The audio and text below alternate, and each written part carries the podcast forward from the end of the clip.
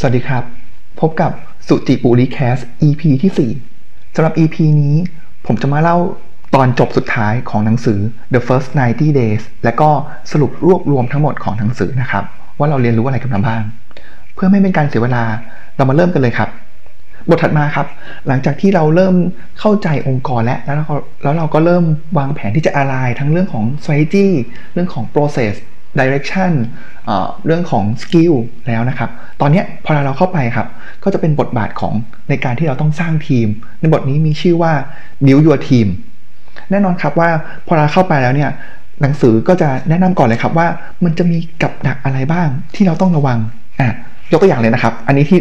เทคโนโลยีกันเลยได้เลยนะครับก็คืออันแรกเลยคือต้องระวังว่าเราอย่าพยายามไปเหมือน criticize คนเก่าตำแหน่งเก่าที่เราเข้ามาแทนนะครับอันนี้ก็ต้องเป็นจุดที่เราก็ต้องระวังนะครับแล้วก็ในการปรับเราเข้าไปนะครับแน่นอนว่ามันจะมีการแต่ละคนวิธีการทำงานหรือว่าสกิลต่างๆเนี่ยอาจจะไม่ได้ตรงกับวัตถุประสงค์ของเรานะครับเพราะฉะนั้นข้อที่2ต่อมาก็คือว่าเขาบอกว่าอย่าเก็บทีมเก่าไว้นานเกินไปโดยที่ไม่มีการเปลี่ยนแปลงอะไรแต่ขณะเดียวกันก็ต้องระวังด้วยว่าเขาเรียกว่าต้องบาลานซ์ครับระหว่างความเขาเรียกว่า stability เสถียรภาพความมั่นคงของทีมกับการเปลี่ยนแปลงคือถ้าเกิดเปลี่ยนเร็วเกินไปก็อาจจะไม่ดีเหมือนน้ำกระเพื่อมได้นะครับแล้วก็อันต่อมาก็คือสำคัญเลยคือเมื่อเราเข้าไปแล้วเนี่ยเขาบอกว่าต้องเก็บคนเราต้อง identify ให้เร็วแล้วก็เก็บคนสำคัญไว้ให้เร็วนะครับแล้วก็อย่าพยายามทำทุกสิ่งทุกอย่างด้วยตัวเองนะครับอันนี้จะเป็นเหมือนเป็นกับดักแรกที่เขาปูมาก่อนแล้วว่าต้องระวังในการที่เราเข้าไปแล้วจะไปเปลี่ยนแปลงทีมหรือไปสร้างทีมนะครับต่อมาก็จะเป็นประมาณ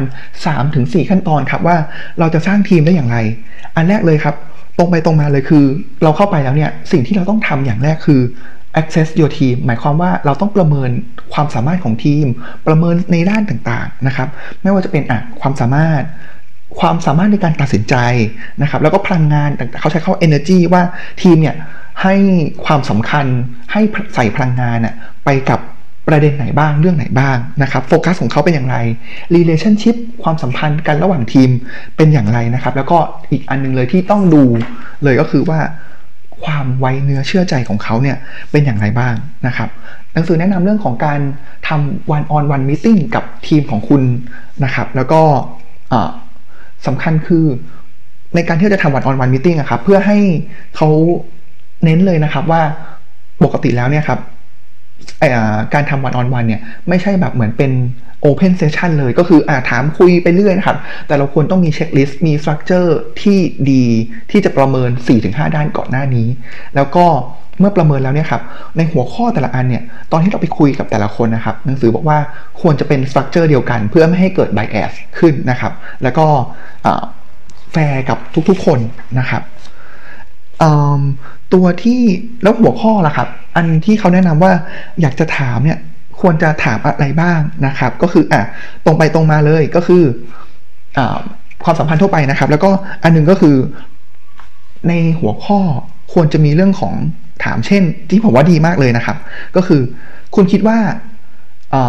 จุดแข็งจุดอ่อนของ strategy ในปัจจุบันเป็นอย่างไรเป็นการถามความเห็นของเขาแหละ challenge หรือโอกาสของเราที่จะเจอ short term long term เป็นอย่างไรเราสามารถปรับปรุงทีมให้ดีขึ้นทำงานได้อย่างมีประสิทธิภาพมากขึ้นได้อย่างไรนะครับแล้วก็เราสามารถที่จะพัฒนาวิธีการทำงานให้มันดียิ่งขึ้นร่วมกันได้อย่างไรนะครับแล้วก็ถ้าคุณมาอยู่ใน position ของผมก็คือผมเป็นเจ้านายคุณถูกไหม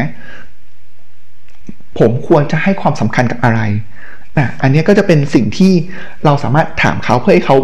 อันนี้เพื่อเข้าใจสถานการณ์นะครับแล้วก็อาจจะเป็นคุยเรื่องของแบบลักษณะของอาจจะไม่เฉพาะเรื่องงานอย่างเดียวนะครับอาจจะเป็นในเรื่องของแพชชั่นของเขาที่มีนอกเหนือจากงานก็ได้นะครับอีกอันนึงที่เขาแนะนำมาน่าสนใจครับก็คือในการที่เราจะประเมินว่าคนนั้นเนี่ยมี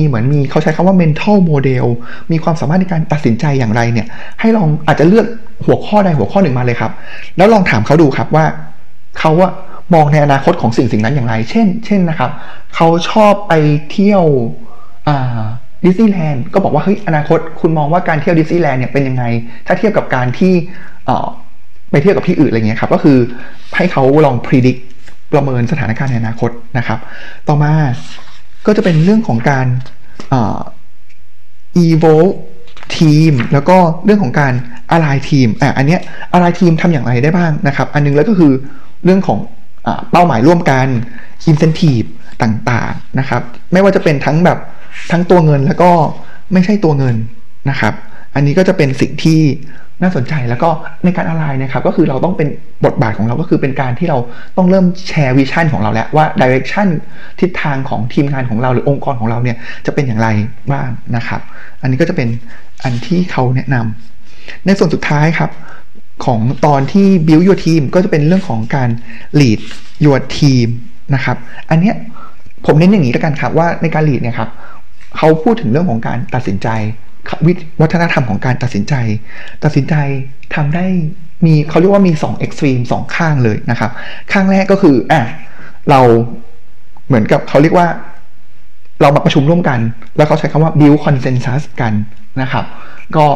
เห็นด้วยร่วมกันอันที่1หรืออันที่2ก็คือว่าเรารู้แล้วว่าในหัวข้อนี้ใครเป็น expert เราก็ใช้ไปปรึกษาเขาแล้วก็ตัดสินใจนะครับก็คือเขาใช้คำว่าconsult and design ถามว่าทำไมมันต้องมี2 extreme นี้นะครับเนื่องจากว่าพอลาย้อนกลับไปเลยครับในบทก่อนหน้านี้ที่ผมพูดถึงเรื่อง Star Model นะครับว่าสถานการณ์ขององค์กรเนี่ยมันแตกต่างกันเราต้องเข้าใจสถานการณ์องค์กรไม่ว่าจะเป็นตอนอยู่ช่วง Turnaround เป็นช่วง Startup ช่วง Realignment ช่วง Accelerate Growth หรือ Sustain Growth เป็นต้นนะครับในแต่ละอันเนี่ยรูปแบบการตัดสินใจเนี่ยแตกต่างกันยกตัวอย่างเช่นถ้าเป็นในแง่ทีมที่ต้อง turn around อันเนี้ยมันคือเรื่องของ consult and design การที่จะมา build consensus เนี่ยผมว่ามันไม่ทันการนะครับเพราะฉะนั้นอันนี้ก็จะเป็นสิ่งที่หนังสือแนะนำในบทของ build your team นะครับพอเราเข้าไปใช่ไหมครับเราสร้างทีมแล้วไปในทิศทางเดียวกันแล้วเราอะไลน์กับบอสเรียบร้อยแล้วต่อมาคือแนวข้างครับในบทต่อมาจะพูดถึงเรื่องของการ create alignment นะครับขออภัย create alliance นะครับอันนี้เป็นสิ่งสำคัญมากเลยครับถ้าเกิดเรารู้ว่าใครเป็น alliance ของเราเนี่ยมันจะทำให้เราสามารถเขาใช้คำว่า secure early win ก็คือสามารถสร้าง early win ทำประสบความสำเร็จในระยะสั้นได้นะครับเพราะฉะนั้นแล้วเนี่ยครับพอเราเข้าไปเนี่ยเราต้องสังเกตคนครับมีคนสามประเภทที่จะเป็นในบทของ create alliance นะครับประเภทแรกตรงไปตรงมาเลยก็คือเรารู้แล้วว่าเราไม่ว่าเราจะเสนออะไรไปเนี่ยหรือเราเสนออะไรไปแนวความคิดของเราเขาพร้อมที่จะสนับสนุนเรานะครับกลุ่มที่2ตรงกันขั้วตรงกันข้ามครับก็คือโอ้โหเสนออะไรไปก็ดูแล้วชนต่อแน่นอนเลยต่อต้านหรือแบบทั้งทางตรงทางอ้อมนะครับอันนี้ก็เราก็ต้องสังเกตและกลุ่มที่3จะเป็นอยู่ตรงกลางครับก็คือก็ยังไม่มั่นใจว่าจะสนับสนุนหรือต่อต้านแต่เรารู้แล้วว่าคนกลุ่มนี้เราสามารถที่จะ persuade เขาได้หรือก็แบบเป็น convince เขาได้นะครับก็ต้องสังเกตอย่างไรเขาก็แนะนำครับลองยกตัวอย่างนะครับเขาบอกว่าให้ลองไปสังเกตตอนที่ประชุมครับว่าสังเกตดีๆเลยนะครับว่าถ้าเกิดตอนที่มันมีแบบหัวข้อที่มัน critical ขึ้นมาเนี่ยลองดูซิว่าสายตาของผู้คนในนั้นมองไปที่ใครพยายามจะฟังใครอันนั้นแหละจะเป็นคนสำคัญแล้วเราค่อยมาดูต่อครับว่าคนนั้นเนี่ยเป็น 3 กลุ่มประเภทไหนนะครับอันนี้ก็น่าสนใจต่อมาครับเมื่อรู้แหละสำหรับคนกลุ่มกลางกับที่ยังกลางๆครับเราสามารถ convince ได้กับกลุ่มคนที่เป็น resist เป็นคนที่ resist เรานะครับเขาก็ให้คำแนะนำประมาณ 4-5 ข้อครับว่าเราจะเหมือนไป influence กลยุทธ์ในการ influence เขาทำอย่างไรได้บ้างนะครับอันนี้ผมว่ามันน่าสนใจมากเลยนะครับลองตามมาดูกันครับอันแรกเลยคือเขาใช้คำว่า consultation นะครับก็คือเฮ้ยเรารู้แล้วคนเนี้ยไม่รู้ว่าเห็นด้วยกับเราหรือเปล่านะครับเราก็อาจจะเป็นเขาใช้คำว่าเราก็เดินเข้าไปคุยกับเขาก่อนไปฟังความเห็นก่อนเขาก่อนครับผมว่าคนส่วนใหญ่เนี่ยชอบที่จะพูดและมีถูกรับฟังนะครับแล้วก็ไปฟังเขาเขาใช้คำว่า active listening เลยครับคือไปฟังเขาก่อนเสร็จแล้วเราก็ค่อยๆถามความเห็นเขาไปเรื่อยๆก็คือไปคอนซัลท์เขาให้เขารู้ว่า เราให้ความสำคัญกับเขานะครับเพราะฉะนั้นอันนี้แหละแล้วเราระหว่างที่เราคอนซัลท์เขาเราก็ค่อยๆใส่ความคิดของเราไปเรื่อยๆนะครับอันนี้คือเรื่องของการคอนซัลท์นะครับอันต่อมาก็คือการเฟรมมิ่งครับอันเนี้ยให้คำแนะนำของหนังสือเนี่ยก็คือค่อนข้างใช้ปรัชญาของอริสโตเติลเลยนะครับก็คือเรื่องของคำว่ามี3อัน3ส่วนครับในการที่เราจะเฟรมความคิดนะครับก็คือเรื่องเขาใช้คำว่าโลโกสเอทอสแล้วก็พาทอสถามว่า3อันนี้มีอะไรบ้างนะครับอันแรกเลยโลโกสก็คือลอจิกนั่นแหละครับก็คือการให้ข้อมูลให้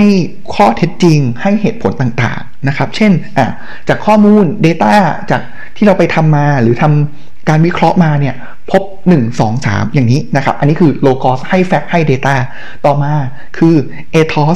อสนี่ก็คือ principle หรือว่าหลักการหรือนโยบายขององค์กรกฎกติกาต่างๆเราก็บอกว่าเฮ้ยจากอันแรกเนี่ยแฟกต์มันเป็นอย่างนี้นะการวิเคราะห์เราเป็นอย่างนี้ซึ่งเอทอสก็คือมันสอดคล้องกับทิศทางขององค์กรสอดคล้องกับหลักการของเราอย่างไรนะครับก็คือมันจะเริ่มลิงก์กันแล้วอันสุดท้ายก็คือพาทอสเนี่ยเราจะได้ยินคำนี้บ่อยมากเลยพาทอสก็คือมาจากพวกแบบเอมพาธีซิมพาธีเพราะฉะนั้นมันจะเป็นเรื่องที่เกี่ยวข้องกับอีโมชันอารมณ์นะครับหรือว่า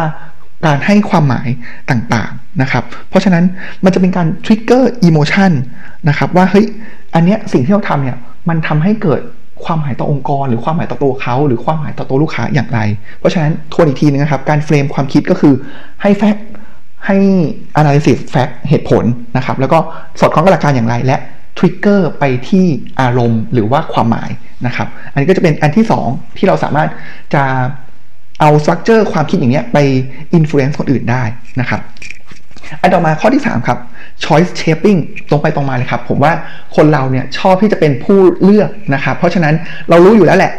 ว่าเราเนี่ยอยากจะทำอะไรนะครับเราอาจจะไม่ได้ไปเสนอด้วยวิธีการนี้ตรงๆนะครับเราอาจจะบอกว่าเฮ้ยเรามี option 1 2 3แต่เราจริงๆแล้วหลายครั้งเนี่ยเรารู้อยู่แล้วล่ะครับว่า option ที่เราเสนอไปมันคือ option ดีที่สุดเพราะฉะนั้นสิ่งที่ทำก็คือทำให้เขาเปรียบเทียบและให้เขาเป็นคนเลือกเองว่าเขาเป็นคนเลือกในสิ่งที่ดีที่สุดก็คือ option 3ซึ่งมันตรงกับสิ่งที่เราต้องการอยู่แล้วนะครับอันต่อมา social influence อันนี้ก็จะเป็นยุทธการเหมือนป่าล้อมเมืองครับเรารู้ว่าเฮ้ยคนเนี้ยเราต้อง persuade คนนี้ถูกไหมครับเพราะฉะนั้นเราอาจจะไปคุยกับคนอื่นๆมาก่อนแล้วก็ในมีตติ้งอะไรเงี้ยครับ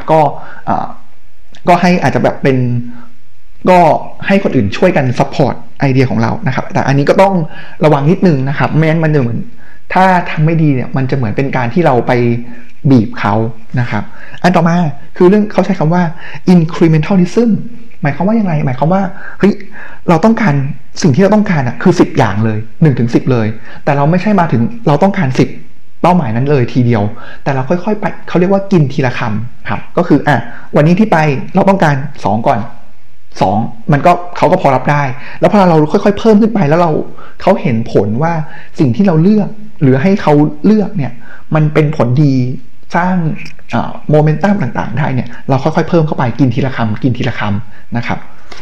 ใกล้เคียงกันครับอันต่อมาคือ sequencing ก็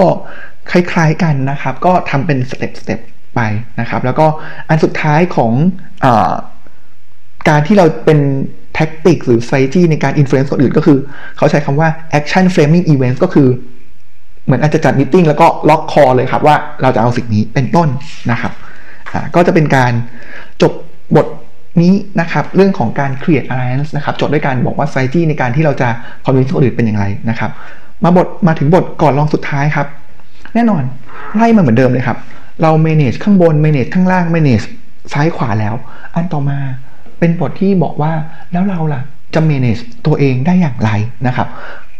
หนังสือเกิดนำมาก่อนเลยครับว่าบางคนเนี่ยพอเราอยู่ในช่วงเปลี่ยนแปลงก็จะเจอความเครียดต่างๆนะครับเจอความกดดันเจอการเปรียบเทียบว่าเฮ้ยนี่ฉันมาที่นี่ฉันตัดสินใจถูกอยู่ไหมนะหรือบางคนต้องมีการย้ายถิ่นฐานมันก็อาจจะทำให้มีผลต่อครอบครัวได้เพราะว่าครอบครัวจะไม่ได้ไปตามเป็นต้นนะครับเพราะฉะนั้นอันนี้แหละเขาจะมาเริ่มบอกว่าแล้วเราต้อง manage อย่างไรเราต้องสังเกตตัวเองอย่างไรนะครับก็จะมีเหมือนเป็นเขาให้ไกด์ไลน์ในบทนี้นะครับเขาก็จะให้ไกด์ไลน์ในการที่จะ structure สิ่งที่จะมาสะท้อนตัวเองว่าเฮ้ยพอเราเปลี่ยนแปลงแล้วเนี่ยมันเกิดอะไรขึ้นบ้างนะครับเริ่มกันเลยครับ อันแรกเลยเราต้องคอยหมั่นถามตัวเองนะครับว่าจวบจนถึงตอนนี้แล้วเนี่ยเรามีความรู้สึกอย่างไรบ้างเรายังรู้สึกตื่นเต้นกับงานอยู่ไหมเรายังรู้สึกมีความมั่นใจในตัวเองอยู่ไหมนะครับแล้วก็เรารู้สึกว่าเราสามารถควบคุมความสำเร็จก็คือ in control of your success ได้อยู่หรือไม่นะครับอันนี้ก็คือเป็นสิ่งที่เราควรถามตัวเองต่อมาก็คือถามว่าแล้วอะไรล่ะเป็นสิ่งที่เราเหมือนกวนใจเรานะครับอะไรที่เรายังทำได้ไม่ดีเลยนะครับมีตติ้งที่เราเข้าไปเนี่ยอะไรที่มันยังเป็นปัญหาของเราอย่างเช่นตอนที่ผมย้ายเปลี่ยนทีมนะครับคือผมก็จะเจอว่าเฮ้ยโอ้โหแต่ละคนในมีตติ้งนี่แบบไดนามิกสูงมากแล้วผมรู้สึกว่าเฮ้ยเราไม่สามารถแอดแวลูให้กับมีตติ้งได้นะครับก็เนี่ยเราต้องคอยหมั่นถามตัวเองนะครับอะไรที่คอยแบบเป็นอุปสรรคของเรานะครับแล้วอันสุดท้ายในหัวข้อที่บอกว่าโดยภาพรวมแล้วเนี่ยครับอะไรบ้างที่เราทำได้ดีและไม่ดีเนี่ยครับหมั่นถามสิ่งเหล่านี้ไปเรื่อยๆนะครับต่อมานะครับแล้วก็เขาก็จะเริ่มแนะนำนะครับว่าเรานอกจากเราต้องเขาก็จะทวนเลยครับว่าเราต้องใช้ประยุกต์ใช้ตัว90 days strategy ที่แนะนำตั้งแต่บทแรกเลยครับตั้งแต่ prepare yourself เรื่อง learning เรื่องของเข้าใจสถานการณ์องค์กรเรื่องของคุยกับข้างบนคุยกับข้างล่างคุยกับข้างๆหาโปรเจกต์ที่เราจะสามารถ secure early wins ได้นะครับแล้วก็สร้าง alignment กับทีมนะครับอันนี้คือเป็นสิ่งที่เราต้องทำอยู่แล้วซึ่งผมก็เล่ามาในตั้งแต่ในตอนที่1ตอนที่2ของบทนี้แล้วนะครับอันนี้ก็จะเป็นส่วนเสริมครับก็คือต้องย้ำว่าเราต้องมีแพลนในทุกๆวันในทุกๆสัปดาห์นะครับในการที่จะ manage ตัวเองได้นะครับแล้วก็ต้องคอยโฟกัสในสิ่งที่มันสำคัญกับเรานะครับแล้วก็อีกอันนึงก็คือผมว่าอันเนี้ยสำคัญแล้วก็ผมว่าเขาให้คำแนะนำที่ตรงไปตรงมามากเลยครับเขาใช้คำว่า recognize when to quit ก็คือต้องรู้ว่าแล้วจุดไหนล่ะที่เราควรต้องออกจากจุดนี้แล้วนะครับอันนี้ก็เป็นคำแนะนำที่ถือว่าตรงไปตรงมาแล้วก็ดีมากๆแล้วจบได้ดีมากนะครับในบทสุดท้ายผมว่าอันนี้ก็ไม่ได้อาจจะไม่ได้เกี่ยวข้องกับเราทุกคนนะครับแต่ว่าเขาkey message ที่หนังสือจะสื่อในบทสุดท้ายนะครับเขาจะพูดถึงในส่วนขององค์กรแล้วก็ HR ซะเป็นส่วนใหญ่นะครับจากบทแรกเลยหนังสือบอกว่า90วันแรกของทุกๆคนอ่ะมันสำคัญมากเพราะฉะนั้นแล้วนอกจากตัวพนักงานเองที่กำลังเปลี่ยนแปลงเนี่ยต้องมีการเตรียมความพร้อมแล้วในขณะเดียวกันตัวองค์กรเองแล้วก็ HR เนี่ยก็มีส่วนสำคัญเป็นอย่างมากในการที่จะช่วยเหลือใน90วันนี้นะครับในการที่จะถ้าเกิด HR อ่านหนังสือเล่มนี้แล้วรู้แล้วว่าเฮ้ยพนักงานต้องทำอะไรบ้างใน9บทแรกเพราะฉะนั้น HR ก็ต้องมีแผนที่จะมาช่วยซัพพอร์ตในด้านนี้ด้วยเช่นกันมันจะทำให้องค์กรเนี่ยไปได้เร็วยิ่งขึ้นแล้วก็สามารถทำให้ช่วงเปลี่ยนผ่านเนี่ยเป็นช่วงเปลี่ยนผ่านที่ดีสามารถเหมือนสร้างพื้นฐานของความสำเร็จได้ในระยะยาวนะครับก็เป็นอันจบของหนังสือเล่มนี้แต่ว่าก่อนจบนะครับผมก็ขออนุญาตรีแคปหนังสืออีกรอบหนึ่งนะครับหนังสือเล่มนี้มีทั้งหมด10บทนะครับแล้วก็พูดถึงเรื่องของ90วันแรกในการเปลี่ยนแปลงงานไม่ว่าจะเป็นเปลี่ยนแปลงในองค์กรย้ายงานหรือว่าได้รับการโปรโมทเนี่ยต้องเตรียมตัวอย่างไรบ้างและ90วันนี้มันสำคัญอย่างไรนะครับบทแรกเลยหนังสือพูดถึงเรื่องของการเตรียมตัวเองหนังสือให้ไกด์ไลน์เรื่องที่เรียกว่า Onboard Checklist นะครับก็คือเราต้องเตรียมอะไรบ้างก็คือเข้าใจธุรกิจ business orientation เข้าใจว่าใครมีส่วนได้ส่วนเสียแล้วก็ถ้ารีบเข้าไปภายในสัปดาห์แรกต้องเข้าไปคุยกับเขาเพื่อทำความเข้าใจทำความรู้จักกันนะครับแล้วก็เรื่องของ expectation ที่เราต้องเตรียมมาในการคุยกับหัวหน้านะครับแล้วก็การทำความเข้าใจวัฒนธรรมองค์กรอันนี้คือบทแรกในการเตรียมตัวเองในเรื่องของการเรียนรู้หัวข้อการเรียนรู้ก็คืออดีตปัจจุบันอนาคตอดีตก็performance ขององค์กรเป็นอย่างไร performance ของทีมเป็นอย่างไรทีมเข้าใจอย่างไรนะครับปัจจุบันก็คือ strategy และ vision อนาคตก็คืออุปสรรคแล้วก็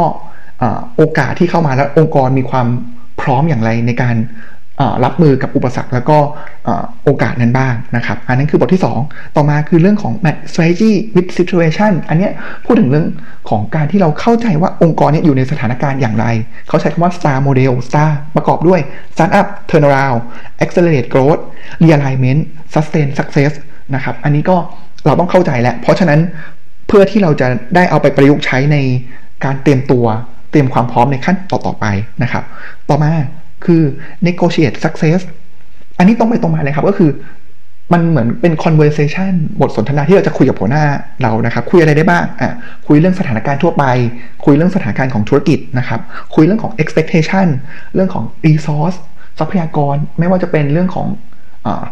ทีมอุปกรณ์ต่างๆเป็นต้นนะครับแล้วก็เรื่องของสไตล์การทำงานแล้วสุดท้ายก็คือเรื่องของ personal development การพัฒนาตัวเราเองนะครับต่อมาก็คือเรื่องของ secure early wins นะครับsecure early win สำคัญอย่างไรใน90วันแรกเนี่ยถ้าเราสามารถทำอะไรที่มันสำเร็จได้เนี่ยมันคือสร้างโมเมนตัมสร้างความน่าเชื่อถือให้กับตัวเราเองแล้วก็เหมือนเป็นพื้นฐานของความสำเร็จในระยะยาวนะครับแล้วเราต้องเลือกอะไรมาเป็น early win ของเราล่ะก็ต้องเป็นสิ่งที่อย่างน้อยก็คือเป็นสิ่งที่สำคัญโฟกัสแล้วก็สำคัญอย่างไรสำคัญต่อหัวหน้านะครับอันนี้เป็นทริคนะครับแล้วก็อันต่อมาครับหลังจากเรารู้แล้วว่าถ้าเราทำอะไรใช่ไหมครับเราเข้าไปปุ๊บเราก็ต้องอะไรในสิ่งต่างๆไม่ว่าจะเป็นเรื่องของกลยุทธ์ strategic direction เรื่องของวิธีการทำงาน process การทำงานเรื่องของโครงสร้างองค์กรเรื่องของสกิลของพนักงานนะครับและสิ่งที่เราต้องอะไรแต่มันเป็นสิ่งที่เรามองไม่เห็นก็คือเรื่องของวัฒนธรรมองค์กรนะครับต่อมาก็คือจะเป็นเรื่องของ build your team เราก็ต้อง access ประเมินเข้าใจทีมก่อนนะครับแล้วก็ align ทีมไม่ว่าจะเป็นเรื่องของเป้าหมาย incentive แล้วก็ lead team ด้วยวิธีการตัดสินใจของเรานะครับต่อมาก็เป็นเรื่องของ create alliance ที่เราได้มีการพูดถึงวันนี้ไปแล้วนะครับแล้วก็มีเรื่องของกลยุทธ์ต่างๆไม่ว่าจะเป็นการกินทีละคำนะครับเรื่องของการเข้าไปคอนซัลท์ขอความคิดเห็นนะครับแล้วก็ค่อยๆเชฟความคิดเขาไปเรื่อยๆนะครับแล้วก็จะเป็นเรื่องของการเฟรมความคิดหลักการของอริสโตเติลง่ายๆเลยก็คือ logos ethos pathos นะครับอันนี้ก็สามารถจำแล้วก็นำไปใช้ได้นะครับในบทต่อมานะครับก็จะเป็นเรื่องของการ manage yourself อันนี้ก็สำคัญเป็นอย่างมากเช่นกันนะครับในการที่เราจะต้องคอยหมั่นถามตัวเองครับว่าให้ความรู้สึกเราตอนนี้เป็นยังไงเรายังตื่นเต้นกับงานอยู่ไหมยังมั่นใจในตัวเองอยู่ไหมยังคิดว่าเราสามารถควบคุมความสำเร็จที่เกิดขึ้นได้ไหมนะครับอะไรที่เป็นอุปสรรคของเราในการทำงานบ้างที่รบกวนจิตใจนะครับแล้วก็สิ่งที่ประเมินว่าเราทำได้ดีไหมหรือโดยรวมแล้วยังไม่ดีนะครับสุดท้ายในบทนี้เขาบอกว่าก็คือเราต้องรู้แหละว่าจุดไหนที่เราควรถอยออกมาเราไปต่อไม่ได้แล้วนะครับในบทสุดท้ายก็จะเป็นเรื่องของHR และองค์กรเป็นหลักเนื่องจากเรารู้ว่า90วันแรกเนี่ยสำคัญเพราะฉะนั้นหนังสือพยายาม encourage ให้ HR และก็องค์กรเนี่ยเข้ามามีบทบาทมีส่วนร่วมกับ90วันแรกนี้ด้วยนะครับก็เป็นอันจบการเล่าหนังสือเล่มแรก The First 90 Days ของผมแล้วนะครับก็จากทีแรกก็ตื่นเต้นแต่ว่าก็รู้สึกว่าใช้เวลาเยอะกว่าที่คิดนะครับตั้งใจทีแรกว่าจะเป็น2ตอนแต่ทำไปทำมา3ตอนแล้วตอนนึงเนี่ยก็ค่อนข้างยาวเลยได้แต่หวังว่าจะมีคนฟังครบ3ตอนนะครับแล้วก็คิดว่าหนังสือเล่มนี้น่าจะมีประโยชน์สำหรับทุกๆคนเป็นอย่างมากนะครับถ้าทุกคนเห็นว่ามีประโยชน์ก็สามารถที่จะแชร์ให้เพื่อนร่วมงานหรือว่าคอมเมนต์ผมให้ปรับปรุงไม่ว่าจะเป็นวิธีการพูดหรือว่าอะไรต่างๆได้นะครับหรือเนื้อหาหรือrecommend เนื้อหาได้นะครับว่าอยากให้ผมรีวิวเล่าหนังสือเล่มไหนพูดเรื่องไหนนะครับก็สำหรับวันนี้ก็ขอขอบคุณที่ติดตามแล้วก็สวัสดีครับ